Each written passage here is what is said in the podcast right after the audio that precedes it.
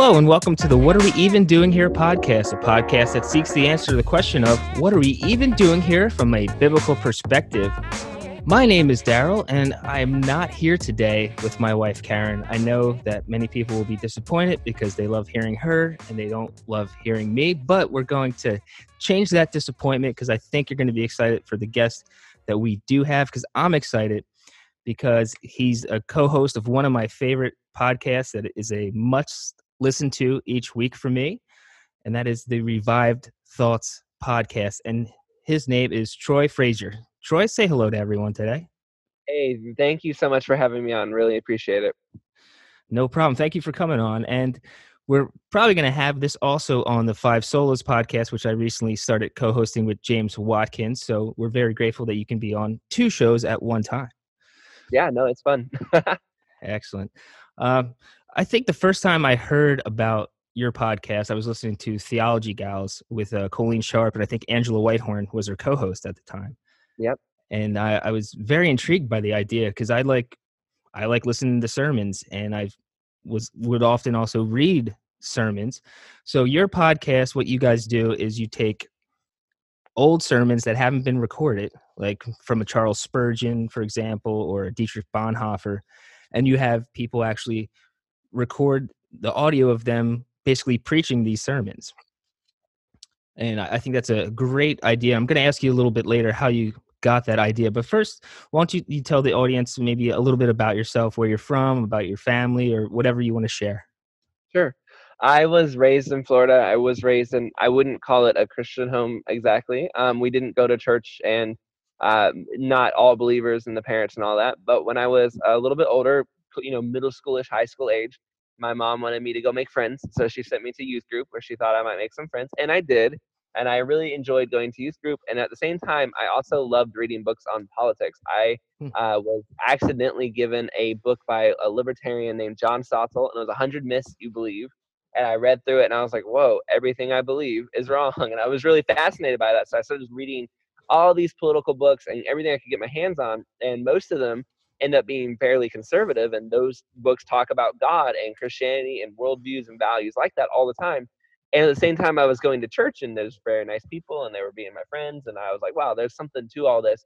And so I feel like I intellectually assented to the gospel at the 14, 15, really believed it in my mind but I always say that it took a lot longer to reach my heart. I don't think I was till 18 or 19 where it really started to affect the way I was living and what I was thinking. And at some point, God called me to a Bible college in Kansas City. So I packed up. I was no longer doing my political science major, and I went to Kansas City and I went to Bible college. And it was from there. It was just very clear to me. God wants me to surrender my life, do my thing for Him, and uh, put Him at the head. And I have done that, and it has been not always easy. You know, since graduating Bible college, which was an amazing four years and four time, um, I worked with in-home at an in-home facility with at-risk youth, and I saw what it was like down there. It was not pleasant. Um, the we a lot of problems in that kind of work, I think, and a lot of people working hard and not getting uh, and just being discouraged, I think, in that kind of work. And then I went to China for two years. I was a teacher there, um, telling people about God and also just experiencing a lot of different and interesting things on that side of the world. Uh, and then I came back and I worked in the uh, inner city of Miami in a really great school there and really enjoyed it. But I definitely got to experience a lot of, uh, again, hardships and stuff that people go through. And all of that time, I felt like I learned and asked a lot of questions, but I also feel like God just strengthened my faith. There was nothing that I experienced in any of that that ever made me think, no, our faith is wrong. We've got, we don't have the answers. It's like, no, we really do. But there are a lot of tough questions, and it just takes more exploring and looking into it to really understand the heart of God and understand all of that, you know, pain and suffering out there. Uh, after now, currently, I am working at a church. Really enjoyed doing that. I always wanted to work at a church, and God just sent me. I feel like through a loop to get there. And uh, and I am also going to a seminary, so I'm enjoying taking classes and growing in my faith in that way too. And on the side of top of that, we run Revive Thoughts. Awesome. Uh, what what is your uh, job at the church you're currently at?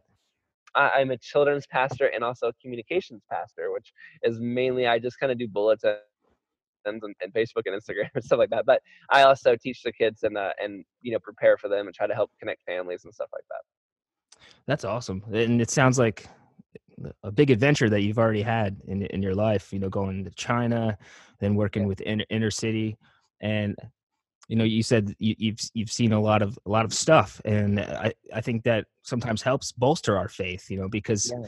you know when when you see things that you, you see real life happening and, and people that don't have a lot and some people would be like oh well there's no god because of this but i, I think when when we have true faith when our hearts regenerated we have nowhere else to go but god in those situations I would, yeah, I would definitely agree with that. And also, it's really interesting. But China really helped me believe in God in a way like I always did. But I just really became certain of Him there, partially because it was such a hard place to live that you just you had to put your faith in Him to trust every day. But Mm. also, I could literally see like the dichotomy of two like of two giant, maybe three giant worldviews. I could see atheism at its strongest in the communist China, and obviously, it's a very uh, terrible system that they live under and it, it's painful it hurts people more than we ever could realize um, and it just stifles creativity and it crushes so many things and, so that's atheism like at its highest i would argue Mhm. and on the other side of it too we would uh, we lived in a very rural not a rural part but a very um, a traditional part and so we would also see a lot of the mythologies and superstitions and we would see people going to temples and they would leave out you know they would do all those kind of old traditional uh, buddhist or hindu or whatever things that they were doing and in a lot of ways that was actually really powerful too because eh, you could see how empty it was if that makes sense the rituals and stuff that they were doing on the one hand and then they would just you know you, you would learn about their personal lives and learn how they treated their children or their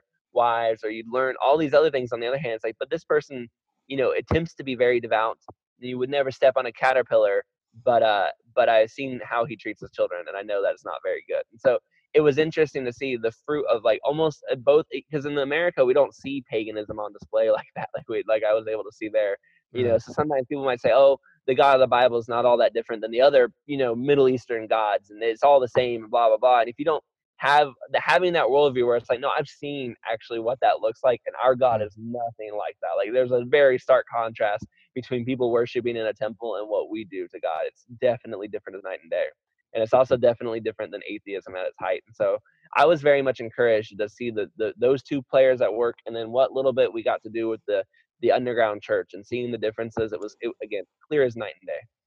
Wow. That that's amazing. And and that that again helps strengthen your testimony when you're sharing the gospel. Even probably here in the States, you know, you can use that as an example, especially what you just said to me. I never even thought about that. Like we see, you know, unbelievers here or people that worship other gods, but we don't see it as fully on display as, as you got to. That's that's Yeah. a tremendous blessing. So so you go from that and and all that you've been through, and then you're like, hey, let's start a podcast about old sermons. Is is that what gave you the idea, or what exactly gave you guys the idea to to take these old sermons and get them out there? You, what comes to my mind is, you know, Romans ten. Uh, 17 faith comes from hearing hearing by the word of christ and that's what i think of when i listen to your podcast so what Cool. what gave you the uh, the idea So it's kind of two different things were kind of linked together. But the first was I way back in the day, six or seven years ago, uh, bought a book I thought was going to be like an autobiography on Dietrich Bonhoeffer. I was very curious about him. I wanted to learn more about this guy. I'd written, um, read his book. Uh, my goodness, which what he has two like famous books. What was it? What's about discipleship or something? No, community, community living. Ah, anyway, I read that book. Obviously, it made such an impact on me. I can't remember the name of it, but I was curious at the time about his autobiography, and so I picked it up. And when I got home, I realized I didn't actually. And I had bought a stack of books. You know, I was at a Christian bookstore. I was getting excited, and I, I bought a stack of books, and I actually hadn't bought his autobiography. I I had purchased just a, like a works compilated, and it wasn't even his actual works. It was just like sections of them, and most of them were just sermons. I mean, like eighty percent of this thing was sermons. I was frustrated. I was like, what a waste. So I Mm. threw it in my car and I was like, forget it. I probably won't ever read it. And I didn't think I would, but I eventually got a job where I drove around a lot. So I'd sit down and wait. So I was like, okay, I'll read the book during that time. And I really enjoyed them. I was like, these sermons are great. And they always came with these little captions like, this sermon was preached right before Hitler was inaugurated. And this sermon was preached right before this. And I try to imagine myself in that situation. Like if I was in Berlin and there was, you know, Nazis marching through the streets on Friday night and they get in this big brawl with communists and brown shirts and they're beating each other and the whole city's on fire. Like it, it just feels not literally, but you just feel like the whole city is going crazy. And then you show up on church on Sunday and everyone's scared and you get up there and go, don't be afraid. And we don't have to be afraid of anything. God is going to take care of us. And in fact, we should live in boldness and I'm going to, and you'll see. And I was just like, wow, you know, that's Mm. crazy that he would do that on a Sunday. I don't think I would. I feel like most of us we get behind the pre- the pulpit and go, "This country's going crazy. This everything's going wrong. You guys are immoral. It's getting bad." And he didn't do that. He really mm. encouraged his congregation to get in there and keep fighting. And so that that kind of sprouted the idea of me, you know, first dealing with uh, old sermons. A couple years later, I'm in China and I live on the other side of the world from everybody. So everyone I would message or talk to, you know, falls asleep. And then I'm going through my day with no one to message, nothing to do online. Literally, like the social media, Facebook and stuff, would just kind of stop at around like 11 in the morning.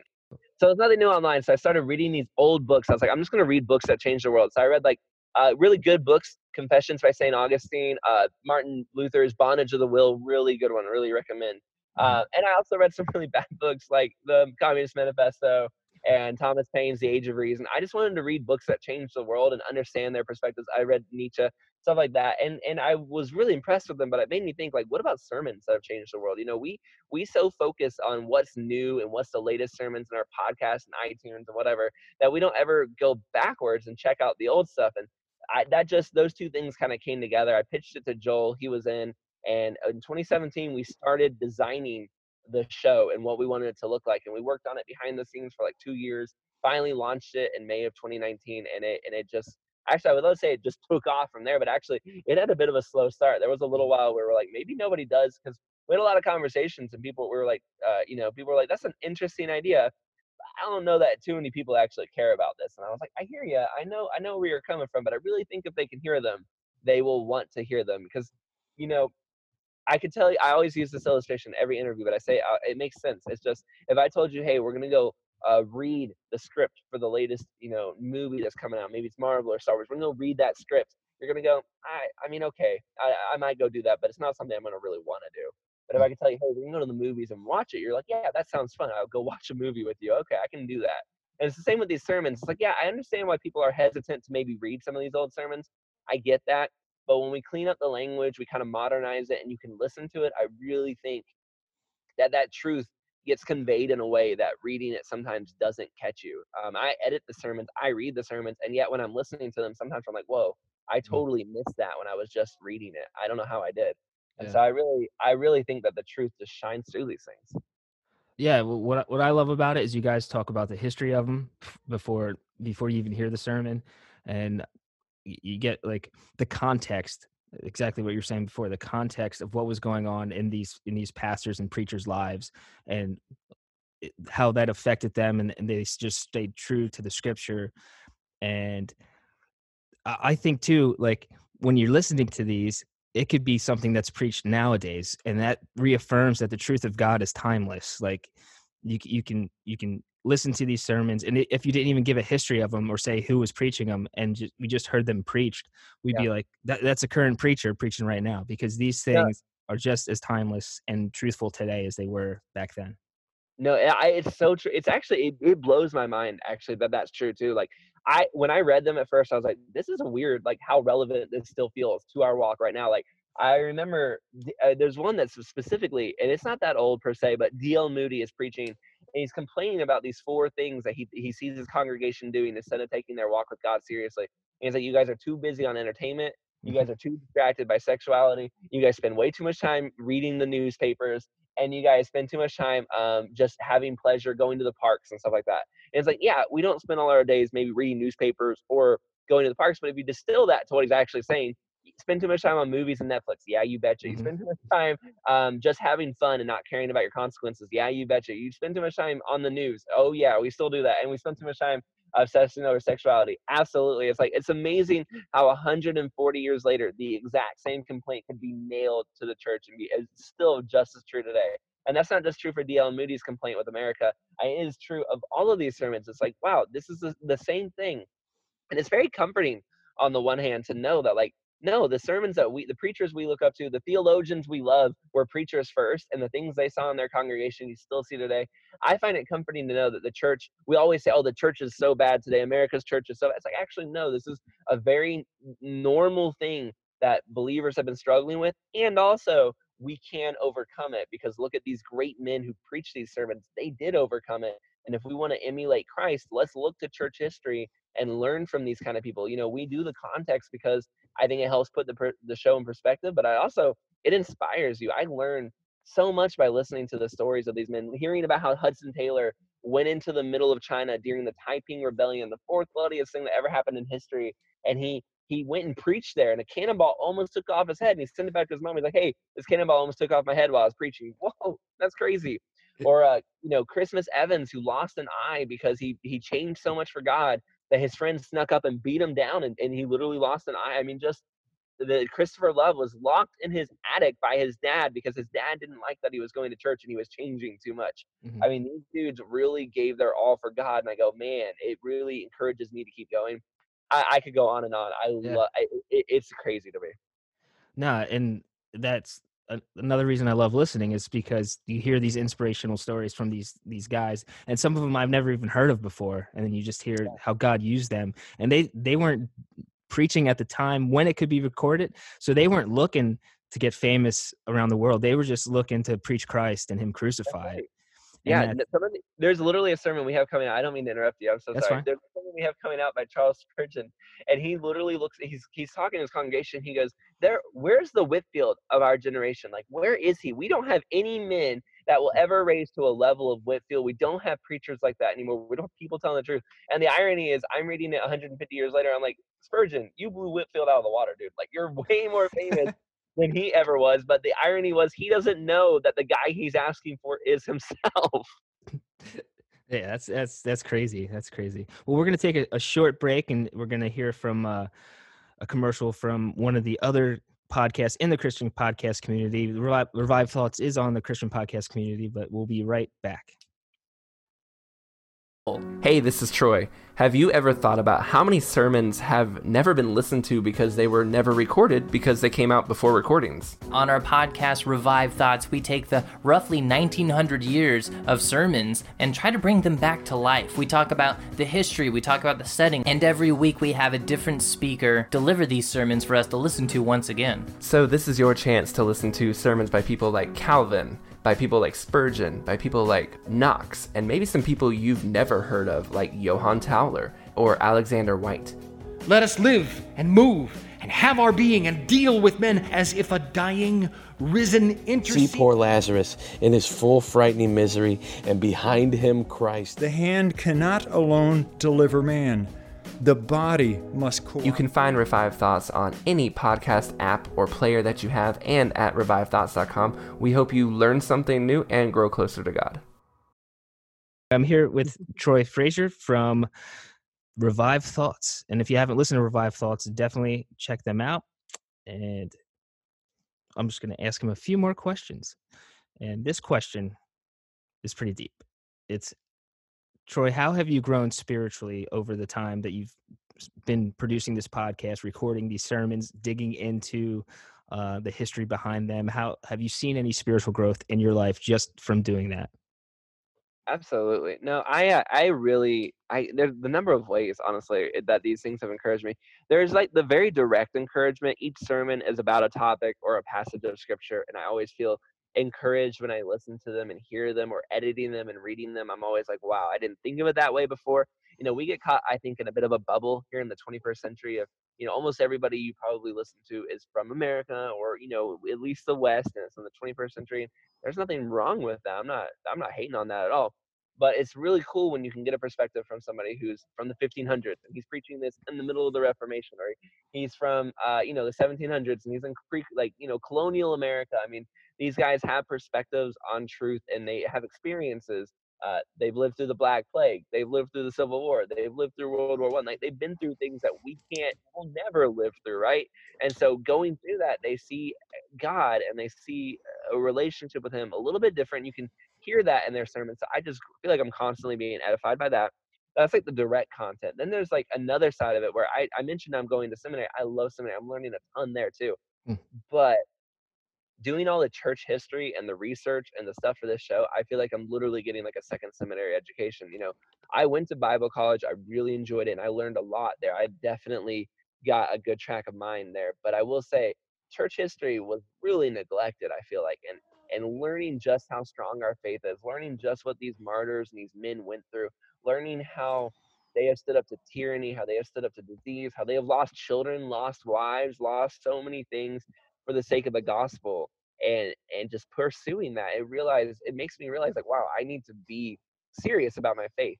And another cool side effect of this and, and we talk about the suffering these guys go through a lot too but another cool side effect of studying these guys is that they uh they they you said a little bit they, they didn't know they were going to be famous. So many of these guys i remember jc ryle he was preparing sermons for 10 years. No one had known where he was. He was preaching in a backwater town but he was just saving up the sermons in case he ever needed to make them into pamphlets I me year eight, I'm like, why am I doing this? Nobody's gonna read these. These are never gonna be pamphlets. Like, why am I still Hmm. wasting my time, leaving my family, my sick wife, and my kids to go do this? And yet we know his name today because he did that preparation. He was ready so that when the time came for him to spread the gospel and get his sermons and get his work out there, he was able to make that move. And there's so many of these things where these guys were quietly faithful with a quiet congregation or you know they, they're not all spurgeon where at 22 they burst onto the scene and they were already at a huge church like a lot of these guys quietly did day in day out work but they did it with excellence and they really trusted christ and they went over and above.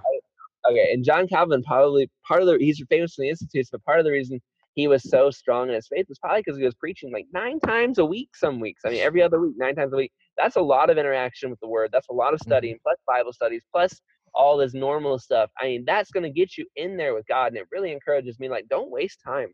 And Mm. there's a verse in Ecclesiastes. It, you know, we don't normally build our lives on Ecclesiastes, but there's a verse in there. I wish I could tell you which, you know, the numbers. I apologize. But it just says, you do work during the day, you do work during the night. You don't know which one will be profitable the work during the day, the work during the night, or both.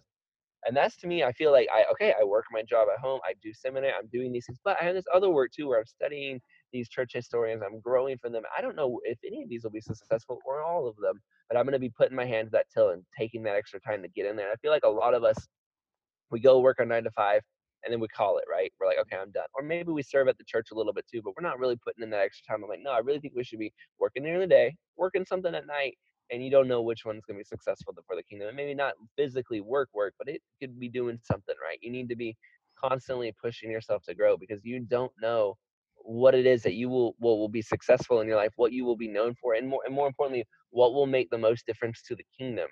And it might, you know, I for me, I think a lot of us would just at night we kind of chill down, we relax, we surf the internet, we do whatever. And I sometimes think we should be turning that time towards more of a holy endeavor. So that's something I've been deeply encouraged by.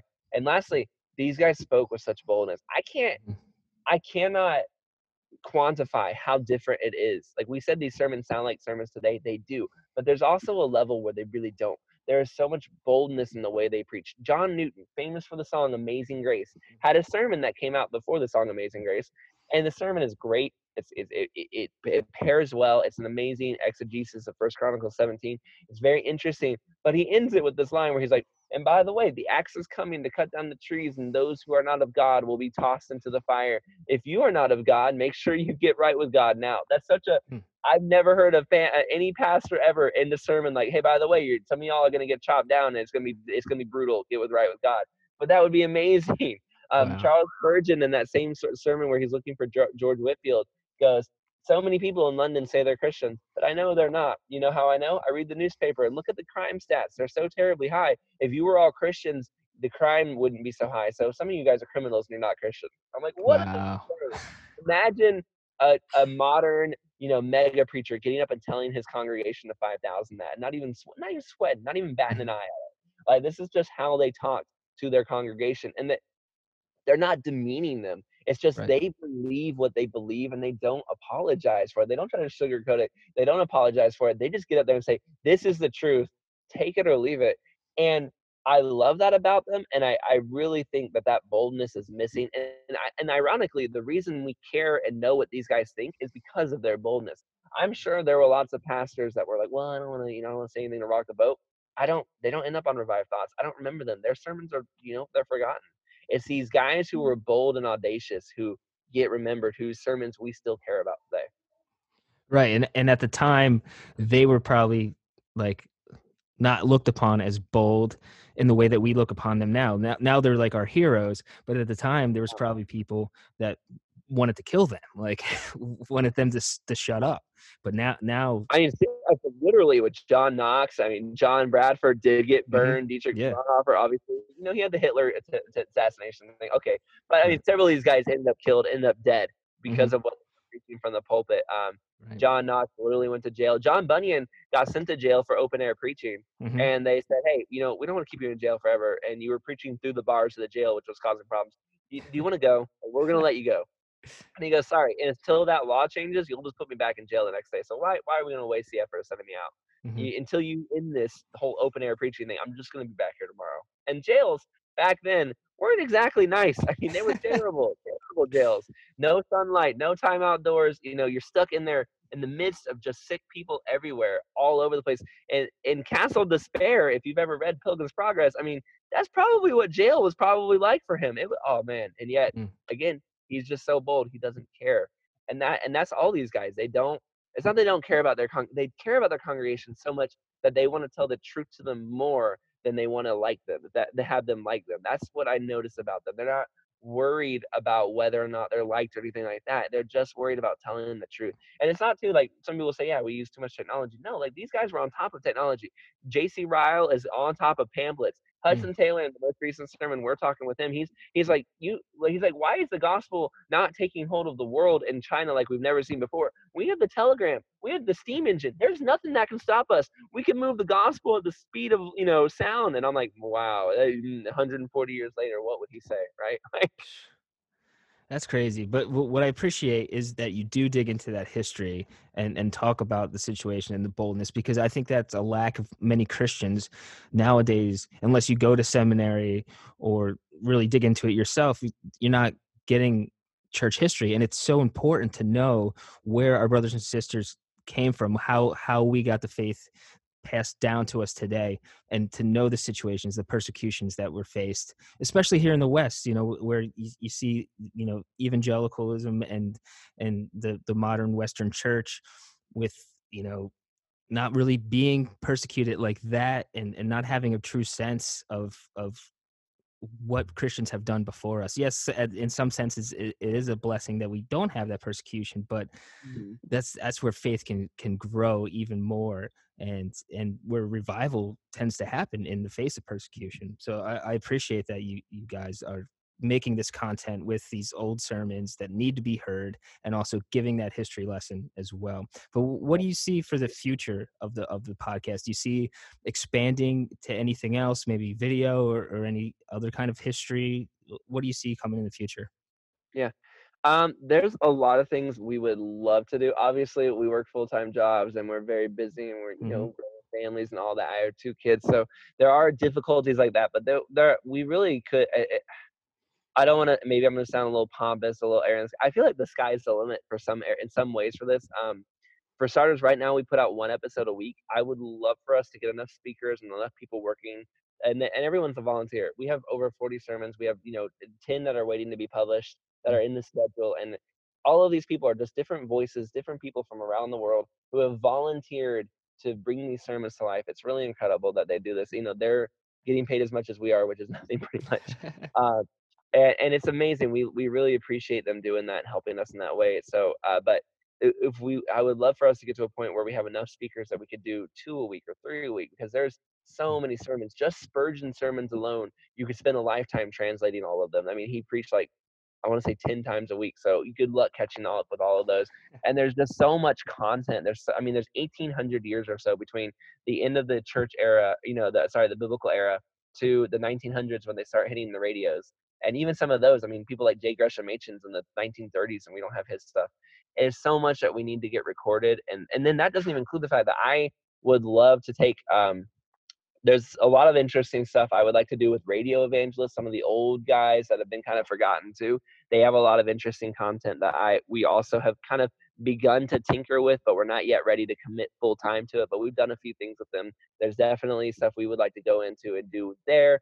There's other stuff too. We're actually um for our Patreon supporters, we're starting and it'll probably make it out to the other supporters, but uh to the regular listeners, but it'll be delayed enough that the Patreon people feel, you know, they're getting it special but um we're we're building these history episodes we're going to be doing like literally a 30 to minute to an hour long i have no idea how long it's going to be it's going to be very long in-depth look at the uh, salem witch trials and just digging through what happened what do because there's lots of secular historians that have cha- that have tackled that part of history but not a lot of christians have dealt with the fact that like these are christians they believe they were witches what do we christians think about this and what does this mean for us now and what would you do if you were in the same situation as them because it's easy to look back in history and go those guys what were they doing burning people? which is that's crazy but i think people will be really interested in the way we tackle it and again from a christian biblical perspective where it's like hey you know we believe things that most historians don't like god is real. So with that perspective how do we deal with these kind of situations? So there's things like that that we're working on um and again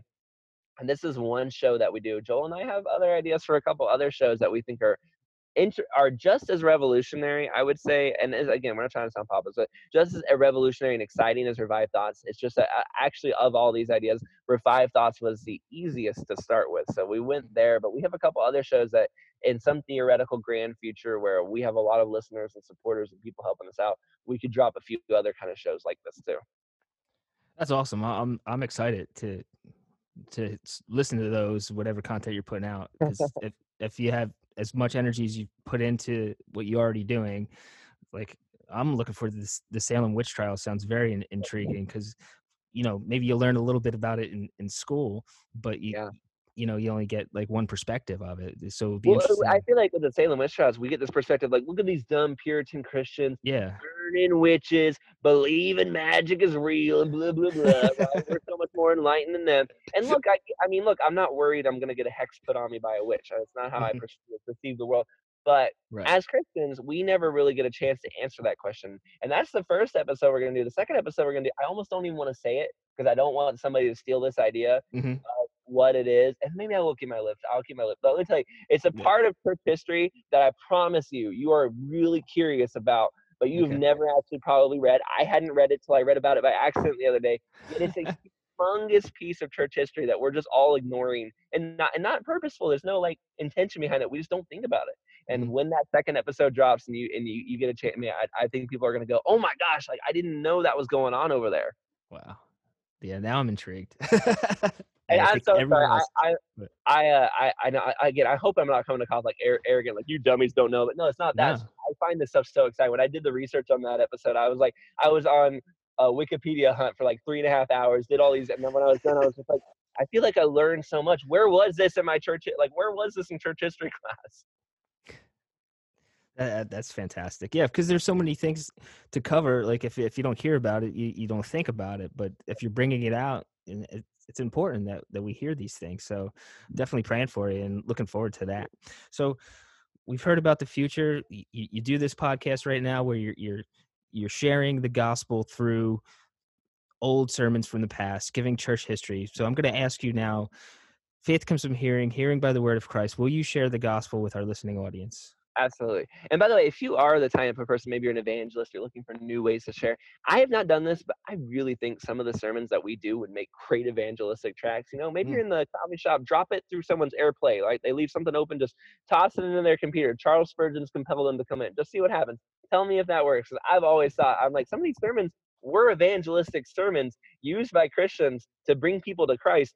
I feel like these sermons could still bring people to Christ. I don't know. Give it a try. Let me know how you guys do. But for me sharing the gospel, I'll use the podcast kind of as perspective, but um, the our faith is old. It is so old, and yet it stays and rings true through 1900 years. You know, and before we ever could listen to something on the radio, people were preaching the same faith, the same God. They may have seen him a little bit different, but it's the same God of the Bible, and they are believing in him, and he is changing lives. People were once criminals and now they are faithful gospel preachers. People were once taking from the world and they are giving now. They're loving Jesus.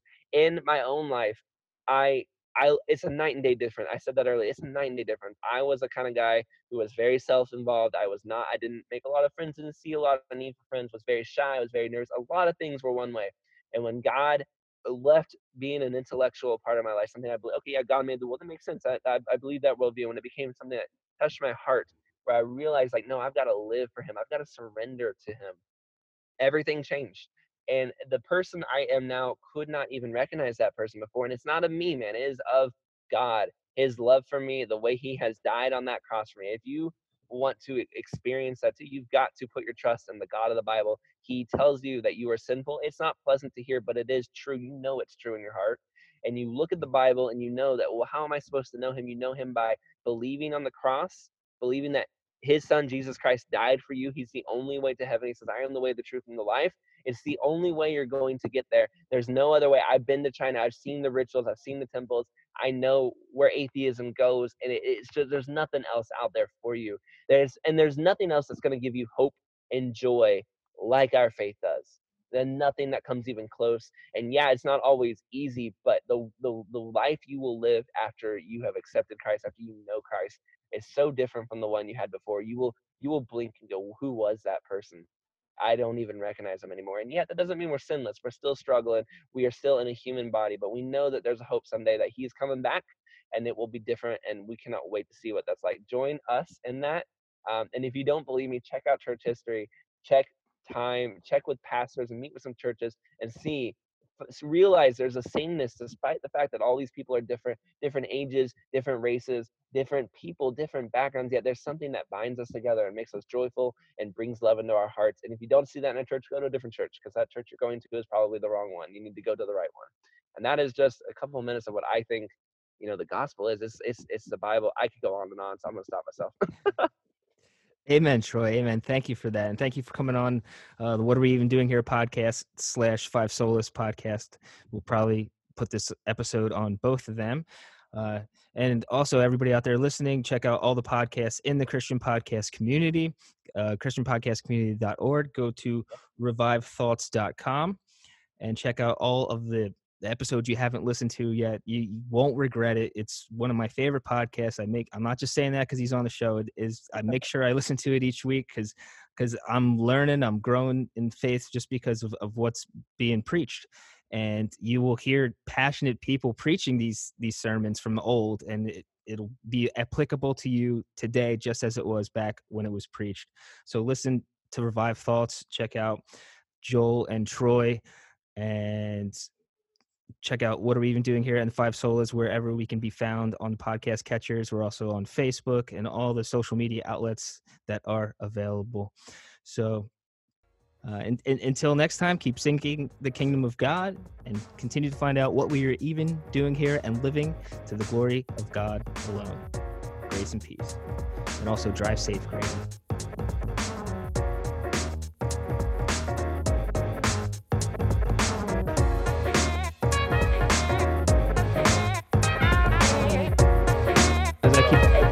I remember when you messaged me, I was like, "Oh, this is Daryl. That dude was tweeting us back when we had like ten followers." oh, cool.